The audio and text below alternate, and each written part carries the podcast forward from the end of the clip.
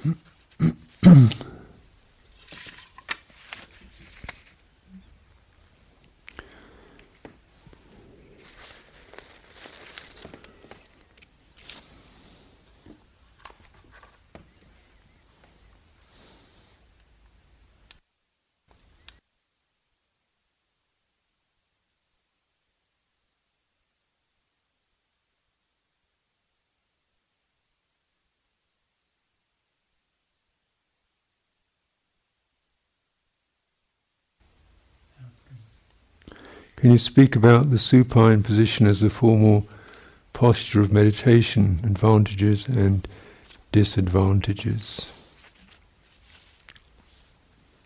Well, well, you know, for a start, we do lie down.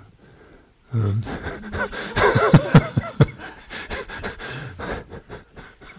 so, doing it mindfully is a good idea, and. Uh, you know. So, so one can train oneself to recline mindfully rather than just kind of crash.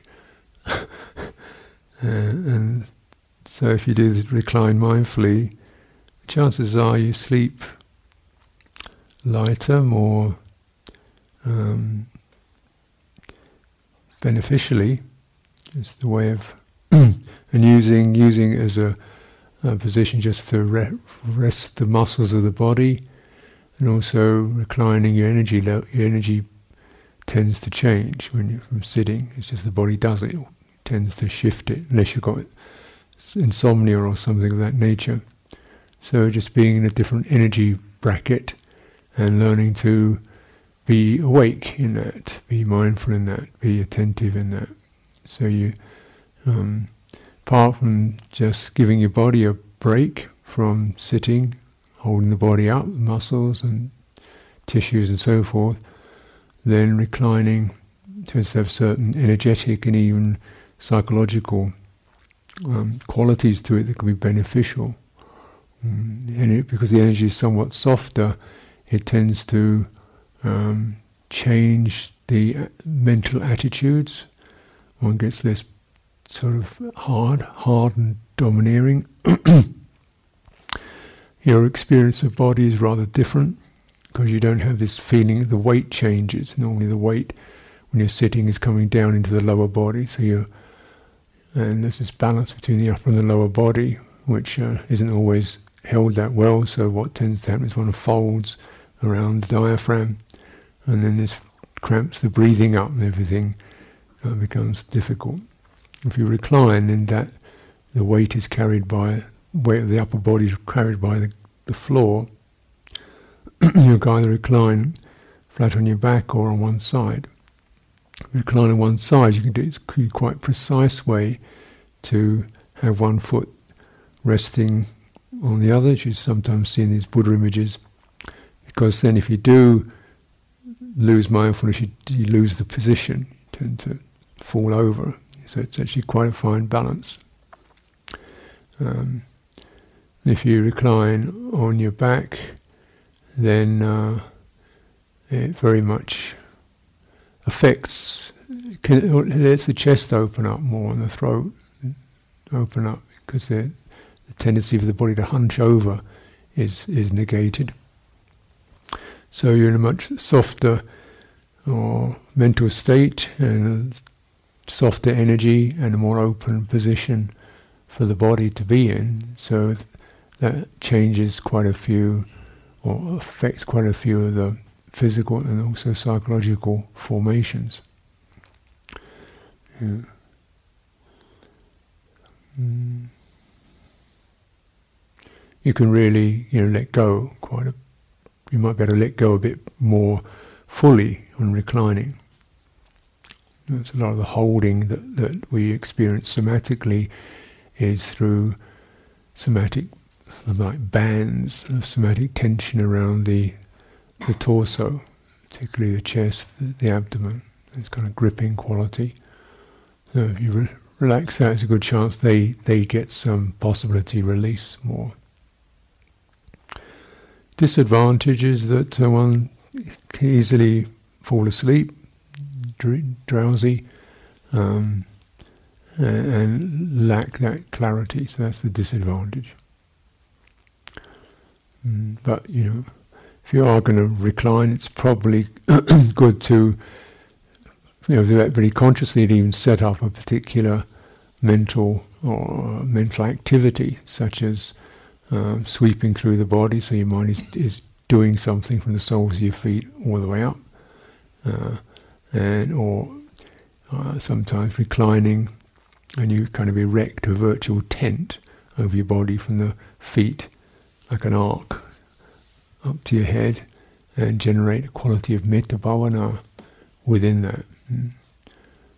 So if you're even if you're just you know going going to sleep, then it's a good idea to spend a f- few minutes uh, reclining in a very conscious way, formal way, and going through the body a bit at a time with a sense of, oh, just relax the toes, the sole of the foot, and also a feeling of thank you, thank you for carrying me around for another day.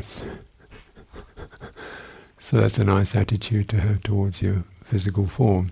You end the, the day with a quality of thanking and gratitude and uh, peacefulness and kindness, then you sleep better and you wake better. So it's uh, there are various things to be can be cultivated in that way.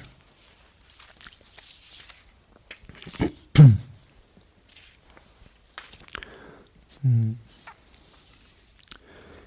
Another question. It feels like our economic and political systems conscript us into harm, complicit in exploitation, from mass incarceration, hunger, and refugees to species extinction and pollution of air, earth, and water.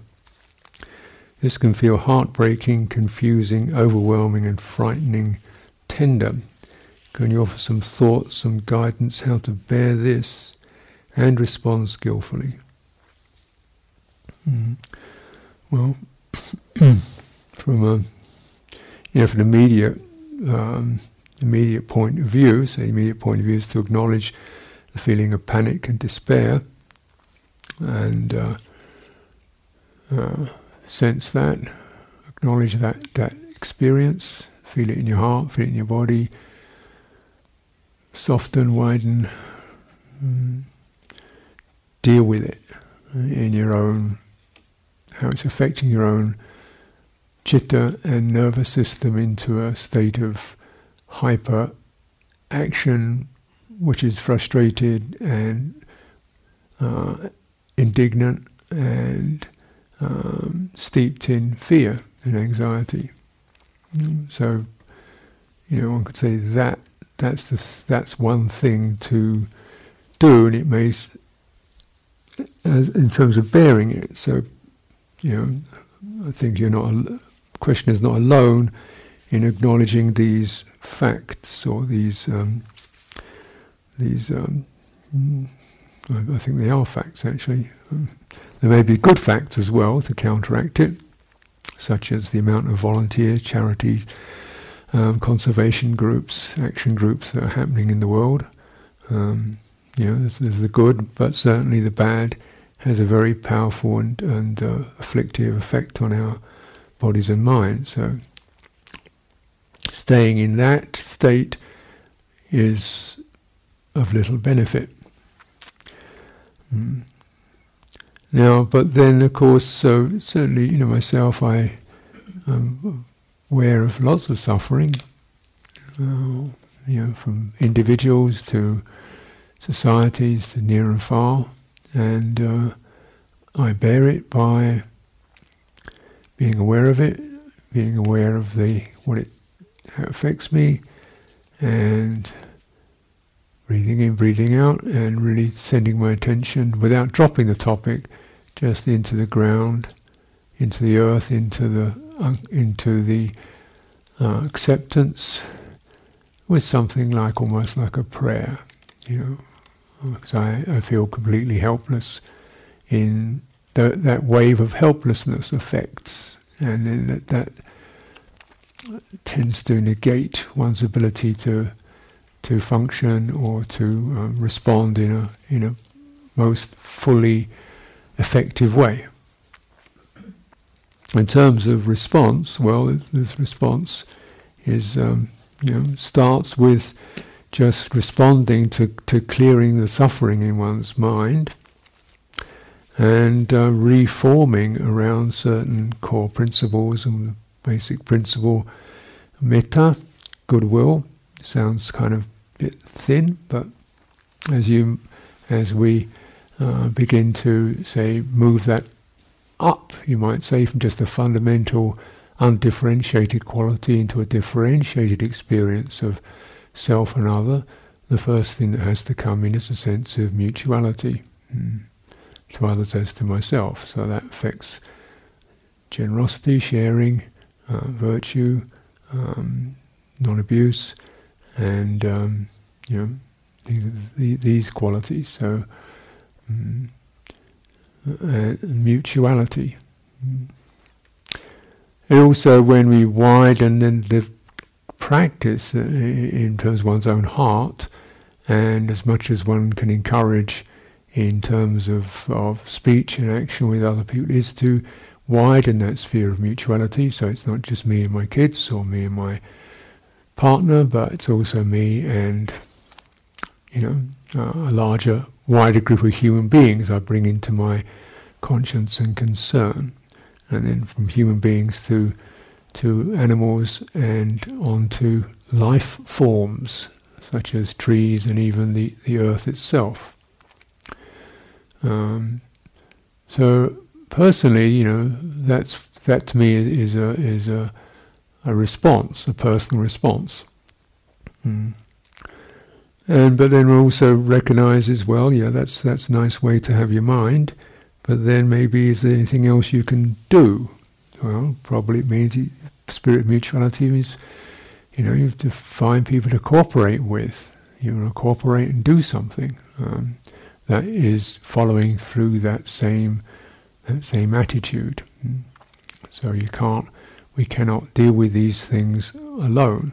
We have to get together and cooperate and um, collect uh, and that's kind of, you know, that's again very standard. That's what also what's happening by and large in the world today.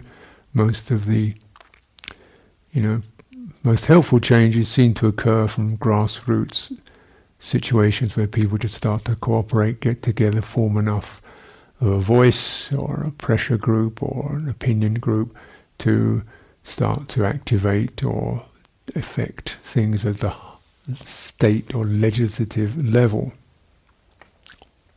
Mm. Mm. And to realize that there was just something very, um, when you just very happy actually about the sharing experience. Uh, the best kind of meal is a shared meal. Mm. The best kind of food is shared food. It just just feels a lot better. uh, and the whole spirit of mutuality, we begin to consider, recognize, well, actually, the idea of ownership is really uh, an illusion and, and, a very dangerous illusion based of this greed and greed based upon the fear of losing access to what I enjoy. If the sharing, then, you know, you don't have to own things in that same sense. So, one's trying to look at you know, bringing around change in people's attitudes that affect cultures and societies into, well, do we have to own? We cannot own. It's not, you, you just, what do you own? what does it mean? How can you, you know, land on an island and say, I own this island? what does it actually mean? You know, can you take it with you? Can you eat it? Can can you make it? If you didn't make it, how do you own it? If you can't take it with you when you die, how do you own it? You don't own it. You just grabbed it. And by and large, um, this this um, things has to be changed from ownership to custodianship. Yeah. So yeah, we're responsible for a, a piece of biosphere because human beings have the intelligence and to, if they used it correctly, to to you know provide more, to act in more responsible ways. To you know, rather than ownership is very stupid, and, and short term and painful, pain producing concept. Because it negates sharing. custodianship means there's wisdom, responsibility, a sense of caring, and you, feel quite, uh, quite, it's quite, you know, we technically, I suppose, own a forest, but we don't.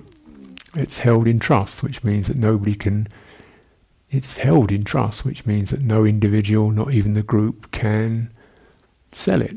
You know, unless the the property is destroyed or to exchange it for a for a larger property or similar kind of thing. So our relationship to it is we don't own it, but we're responsible to look after it, and that produces a, a pleasant, you know, sense of care and attention and you know looking after the thing. But uh, so these fundamental attitudes, you know, ownership, sharing, um, and then you know, relationship, you might say.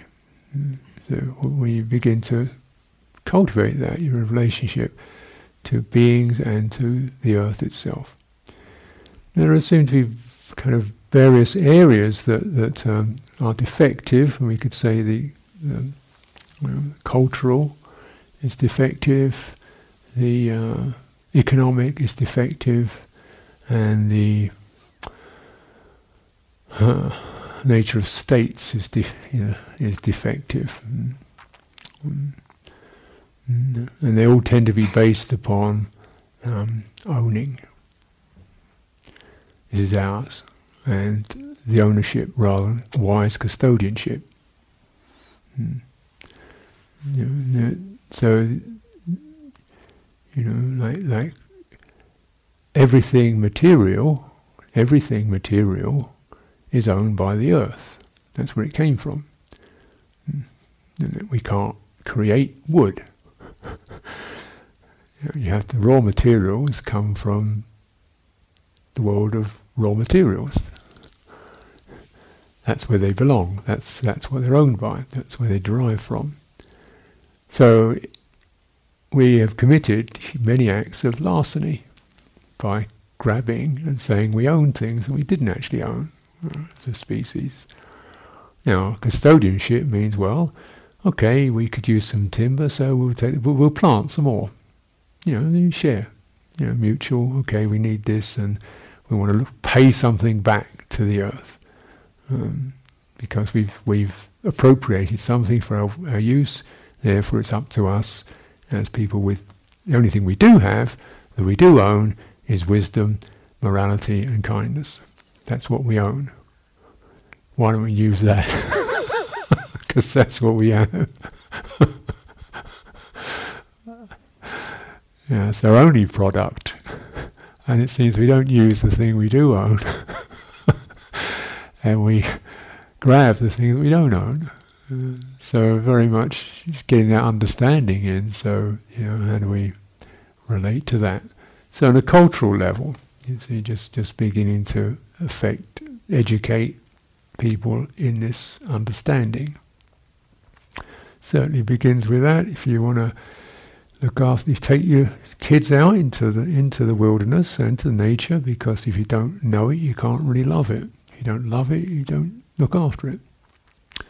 So getting them away from their screens and into the to get their feet dirty and get wet and roll in the grass and stuff. This is basically, you know, good cultural cultural education.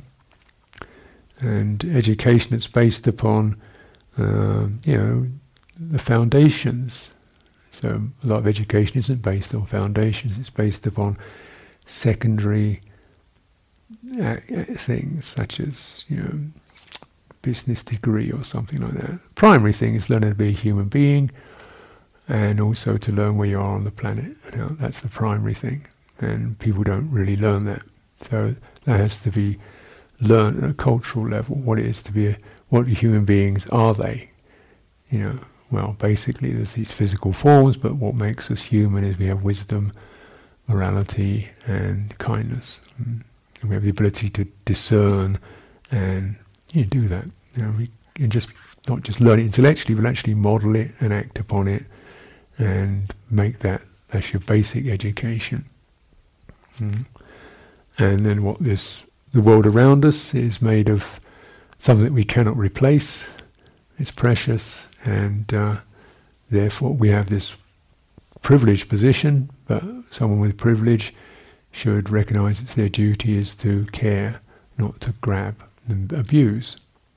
So this sort of education, I think, is is really uh, helpful uh, and necessary. Basic stuff, but it um, rather than the secondary stuff. Then you can do your secondary stuff, you know, math and history. You can build on top of that if you need to, depending on what's necessary. So the economic system is is uh, again fundamentally flawed because it's built upon certain uh, wrong assumptions. Mm-hmm. so most is built on debt, and so the debt is trillions cannot possibly be paid off.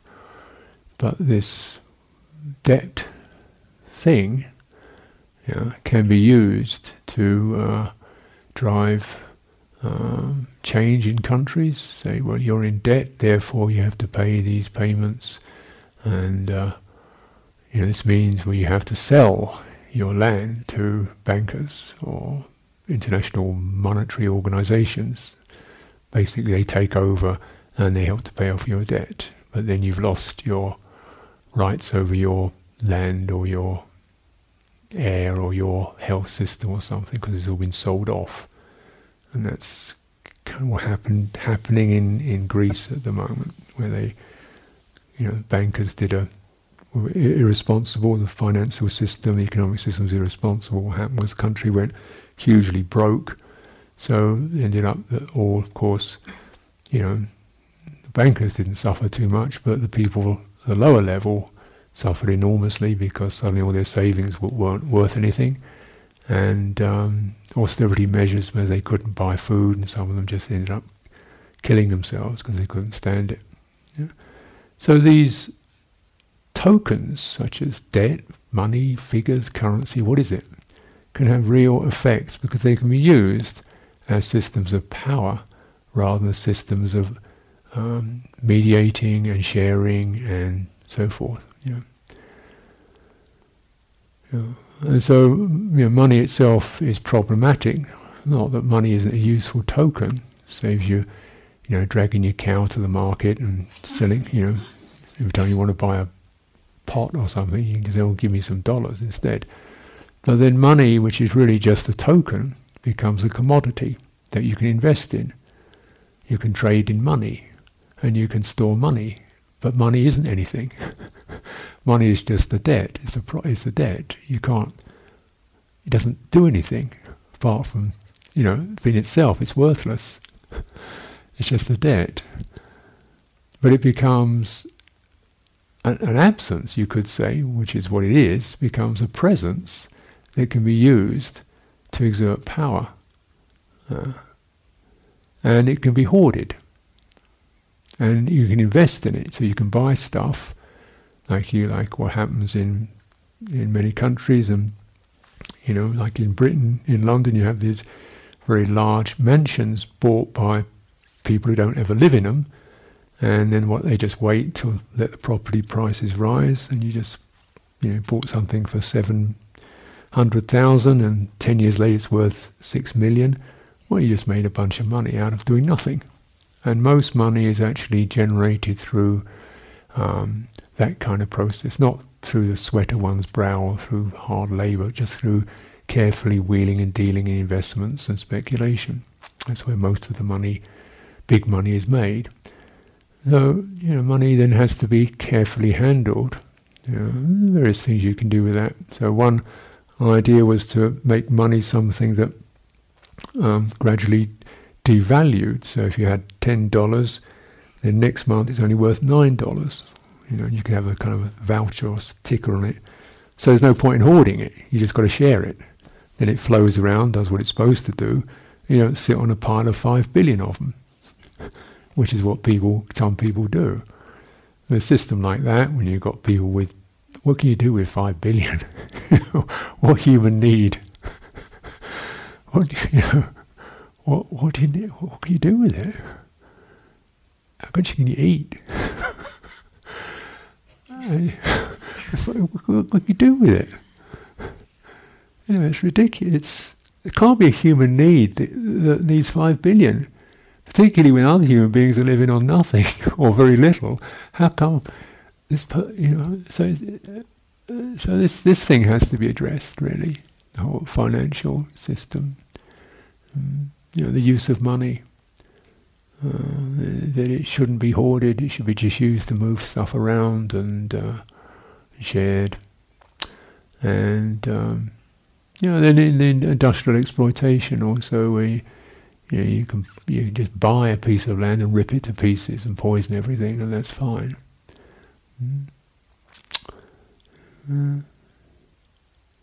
So you can't own land. You, you can look after it, and if you need to take something from it, fine. But you you've got to give it back, and you've got to be make sure that the proper irreplaceable know, um, systems that keep it alive, which are irreplaceable, are properly cared for. That that's that's the bottom line.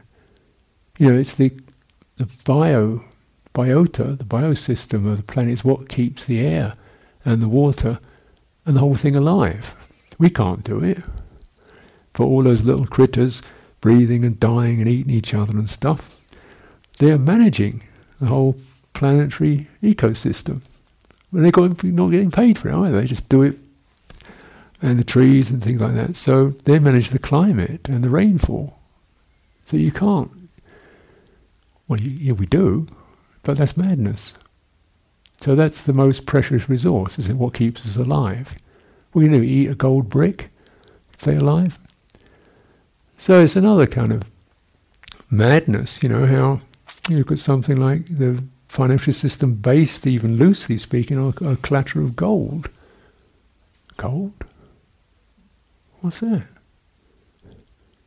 Yellow, glowy metal, so? And you know what it take to get gold? You have to first of all dredge and da da da, da and throw loads of mercury and cyanide and arsenic into water to get the gold out. You know, so you poison the watershed you get the gold, you fire it up, make it into blocks, and you bury it in the ground again, somewhere else.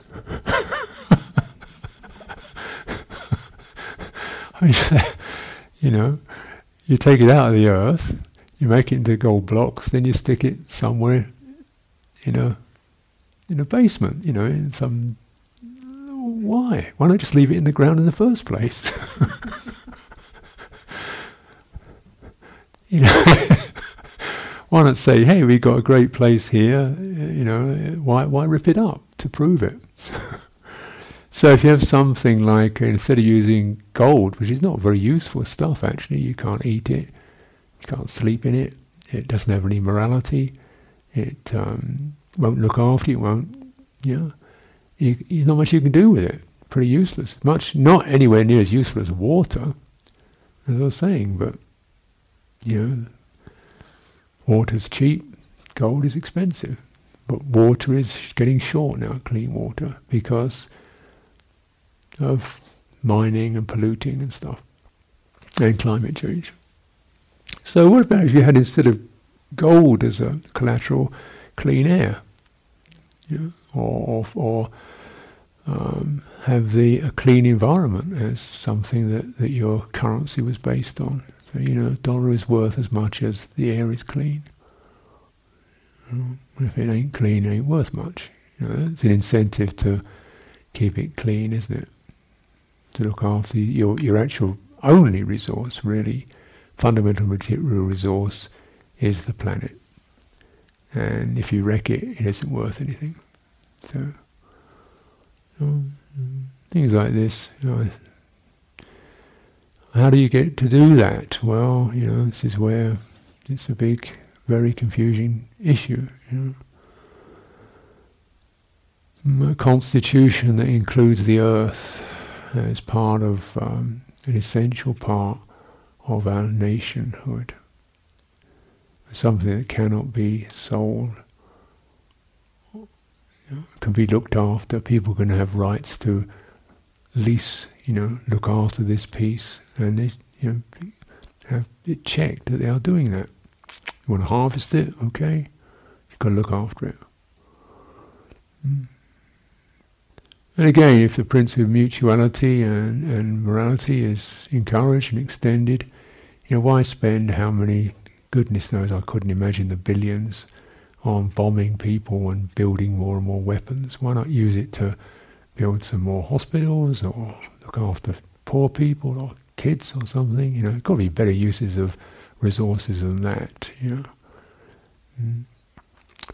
And if you reduce that, then you've got I would think you've got a lot more resources and you can use them for helpful things. Imagine you had a, something like a, um, you know, instead of an army, you had a, an environment army. Just went around cleaning up rivers and uh, making sure people behave properly in terms of environmental uh, pollution. Uh, yeah, that's that's the army you want. You don't want going around bombing other people, getting them angry. so they want to bomb you back any way they can. And, you know, where's that going? So, you know. And I feel that somehow also the nature of nations and states, nation is fine, but state is a, state's an abstraction. Nation means you're born there, you feel belonging to it, you feel a kinship there, and um, you know, therefore you're prepared to be loyal to it and to commit to it and to help and mutuality. State is an abstract structure, uh, and uh, you know that's difficult, very difficult, because it, it gets ideology, ideologized, um, crazy forms of patriotism which are around ideas and nothing valuable. And um,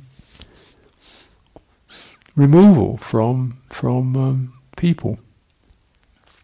Mm. Any state, if you've got a state of average, say 50 million people, well, you know, you've got a government of 200. How many people can they really meet or be with? So if you have more, you know, tiers of it, like um, local family level, local parish, district level, we're dealing with on the ground things, and perhaps the overarching state system just deals with um, making sure you know the currency works, or you know, the reference body probably looser, lighter than the heavy, top-heavy state system run by people who may start out with good intentions, but end up having you get wherever there's that that concentration of power, then you know that's where the money, the corruption goes. You know, because where there's power, that becomes a target for for um, evil. Because, but broadly speaking, you know, evil likes power. the power to dominate and control and exploit. So if you lessen those power structures, share it out more, then there's just less stuff to corrupt. And uh, so these are all, you know, things that speculative perhaps, but you know, ask my thoughts on it. Those are the sort of things I think about. If I think, when I think about it, and more. Mm.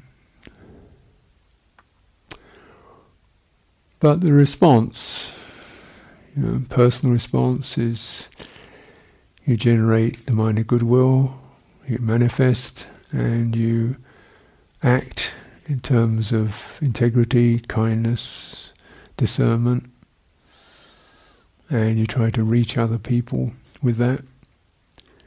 And we are, each of us, every individual human is the only resource we have innately to bring around our welfare. Rest of it, mm, we can request help, we can make use of, but we can't innately own. And you can't really own the future either. There's no guarantees in any of this. You do see movements towards change, and they tend to be, you know, coming from the grassroots, and the obstacles tend to be in the big corporate power structures, which continue to deny and refuse to change. And exactly how that's gonna, how those two forces are gonna meet, but there are signs that, you know, this that pressure is affecting things. Some people say, yeah, but it's a bit late now. Um, you know, it's gone too far. But that may be the case, but there's no point holding that view, really. It just freezes you. So you just do good and widen your sphere of attention and concern and you know, bring that into your life, essentially.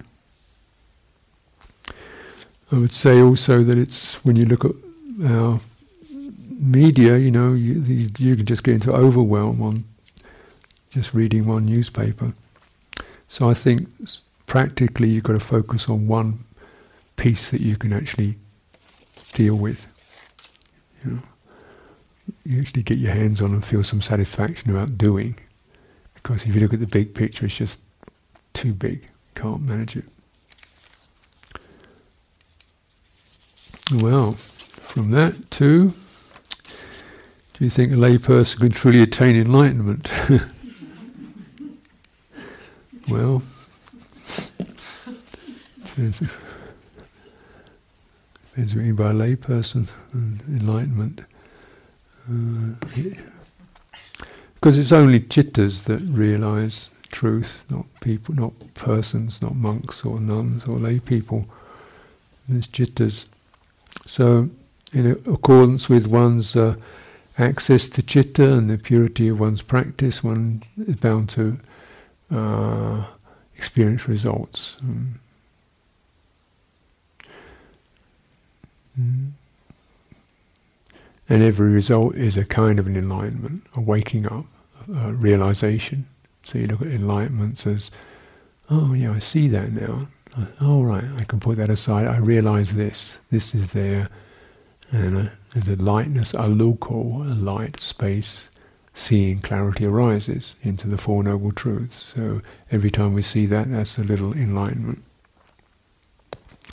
I think the classic layperson monastic divide really is in terms of a recognition that that um, some people uh, most people live in in uh, uh, context uh, which a con- very powerfully conditioning context, which is about, as I said before, grasping uh, and craving, and whether they do it or not, they feel themselves immersed in this flood of it, uh, which is operating all around them and giving them signals and messages and presenting ideas and you know pushing them in that direction and conditioning their minds in that direction.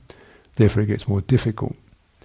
And the classic, you know, monastic model is well, you get out of that, so that you're not being pressurized by those same forces. Mm. So certainly, I think there's something to be said for that.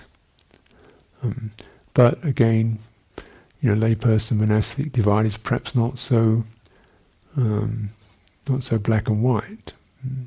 Certainly, many many monastics are involved with worldly stuff and clearly saturated in grasping and ignorance. and there are many lay people, or a good number of lay people, who are living with integrity and virtue and, and so forth. So it's really the chitta that counts and the purity of conduct.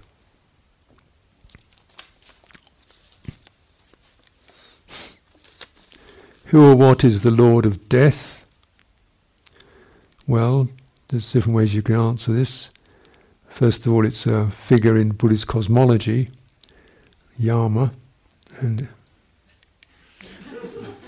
mm.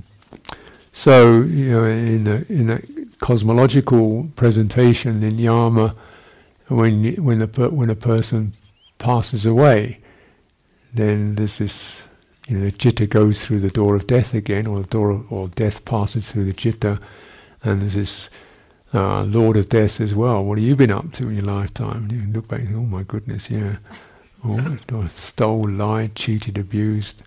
And therefore, you know, there's the door down to the hell realms. But if you were good, there's the door to the heaven realms. So it's um, a, a, judge, like like they occur in many of these uh, cosmological um, presentations, religious presentations.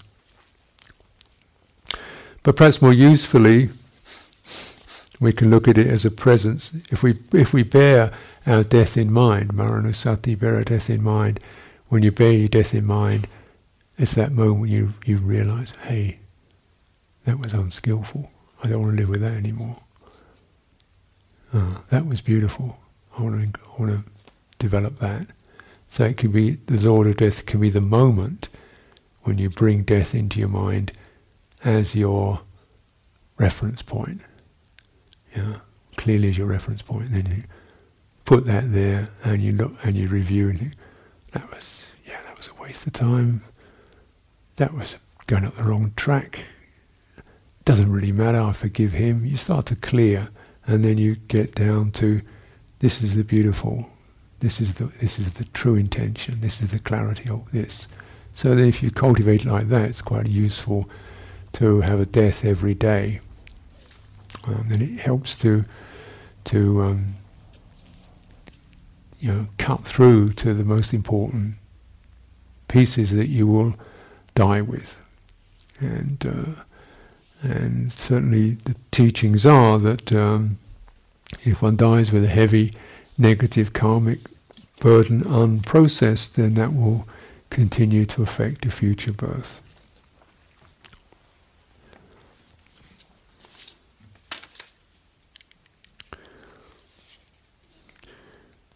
So here's another question. Let's say my name is Sue, not me personally.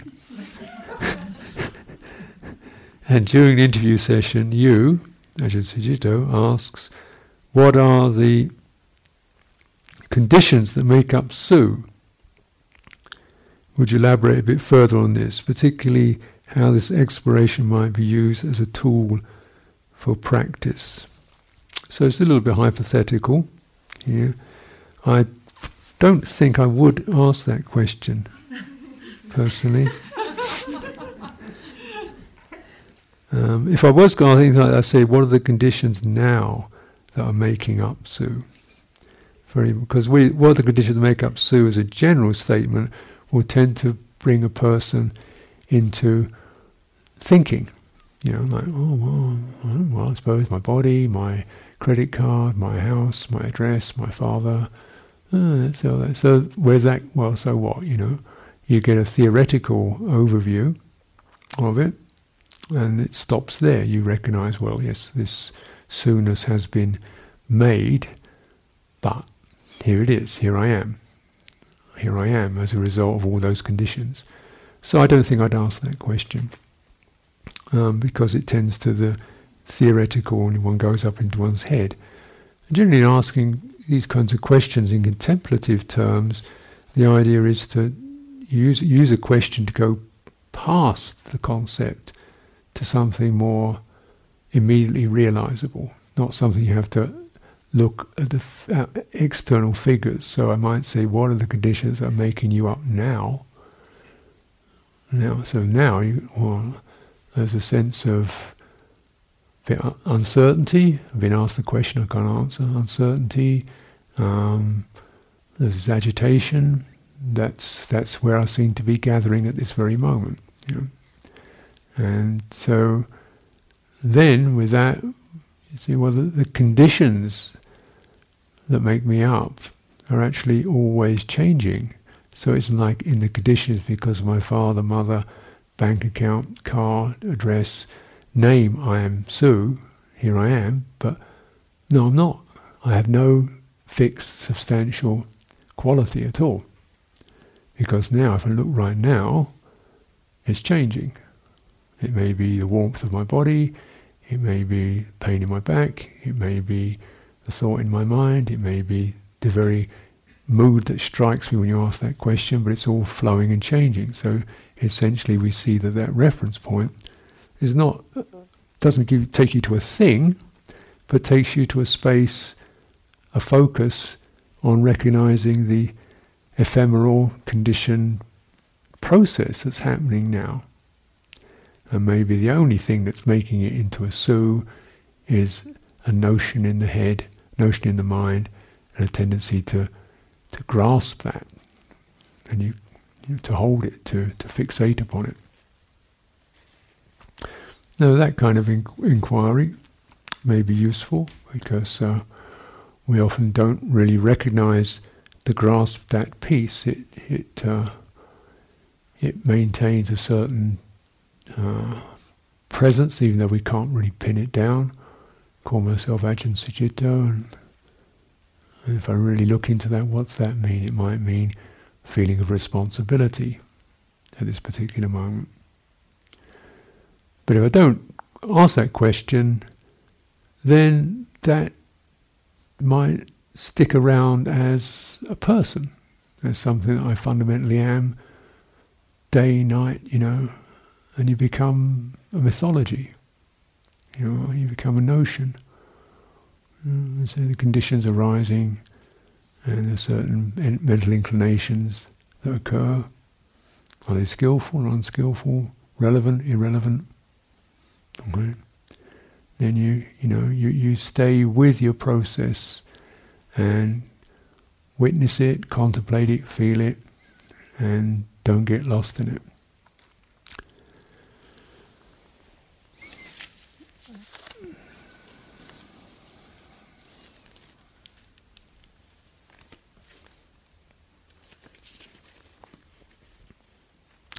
When one is experiencing, experiencing rapture, piti, can one enjoy this as long as possible? Or should one be more skillful and do what? Well, it's up to you.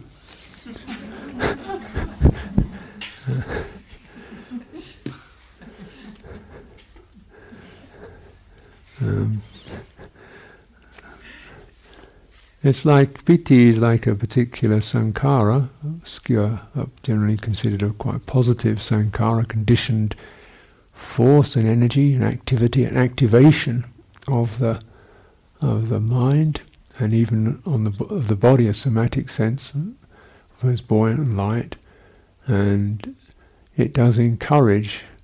Uh, well, it, first of all, it, it tends to negate dullness, restlessness, lethargy ill will, it causes the hindrances to abate. And the more one enjoys it, then uh, becomes familiar with that and it helps to almost reset your sense of who you are. Because you, we, we attain a certain familiarity with our our moods, become ourselves. Uh, you, you know, I, my my you know, eagerness or my nervousness or my awkwardness or my irritability, because it happens so much, becomes myself, who I experience myself as being. So just experiencing, you know, one's apparent self as being something rather different does help to um, dislodge that. But of course, piti itself is not, not a permanent entity that you have, and if you uh, grasp it beyond just just enjoying and reflecting on it, if you grasp it, then um, it can cause quite considerable delusions and even uh, imbalance. Get too high and uh, um, excited, so then it becomes a problem. So the theme with with piti is to to just to enjoy and see the limitations. And a if you're wise enough, you begin to recognize, know, well, this is this, so what? you know. You've had, had a good meal with it, now enough. And then the more skillful is to learn to move towards sukha, which is something like con- more contented and peaceful, more like a feeling than a sankhara. Sankharas activate. Sukha is just soothed feeling, quality of an even, pleasant feeling. Mm. And then that calms the mind, so it's it's less prone to delusion. How you do that is first of all recognizing the unsatisfactory nature of piti, its limitations, and not getting so interested in it. You get emotionally less interested in it and less fixated by it, less excited by it. You withdraw, emotionally withdraw towards dispassion, and you begin to contemplate maybe, you know, first of all the waves of it, and then you turn your attention towards the, you know, the waveform, particularly as it moves past peak into a slight decline before the next peak. So you see the fading, it, it swells, it tends to come in, in waves. So the downside of the wave, you focus on that subsiding quality of it. And if that isn't adequate, then you come back to um, feeling the sensations in the body rather than the energies. Energy can be difficult if we don't handle it wisely. You come to physical sensations, physical structure. That doesn't work. Start thinking. And start, then you suddenly be worried, worrying and agitated, and you won't have any piti left at all. Radical. Think, you know, you know, she's just so it, it, in in some circles, that's piti is considered quite problematic because it, it, can be slightly addictive, and uh, the forest masters would often just ground people a lot into walking, uh, reflecting on the parts of the body, using a mantra just to get people out of this over over exuberant high state, where it's, if you just you know if you just fixate on it, then you don't have any, you don't develop your wisdom. So here's another question. Head empties, I think it's quoting me. The head empties into the heart or is carried by the heart. The heart empties into, carried by the body. The body empties into the ground. What does the ground empty into? What's it held by? Mm. I think this is a bit hypothetical. Um, what does emptying mean? It means there's, there's, a shift of energy from quite a high conceptual state to a lower lower range where it's it's more a different quality and emotional, we might say, heart quality, and then down shift the energy again, and you come to something like a, it's, it's a slower time time frame slows down. You come into somatic processes. You shift down, open wide and soft, and switch, turn the time frame down even slower, and you come down to something like a very level state or level quality of mind. Now, can you turn it down any further? Can you empty it? Can you? Mm, well, mm, depends what's meant by ground. Mm. If there's a if there's a object of some kind, then that can be seen as conditioned through wisdom. Um, if there's any kind of object, that then it can be seen as a conditioned phenomenon, such as solidity, spaciousness, conditioned phenomenon, subtle maybe, and we see it as see it as that. So everything eventually empties into wisdom, into wisdom and awareness. Mm.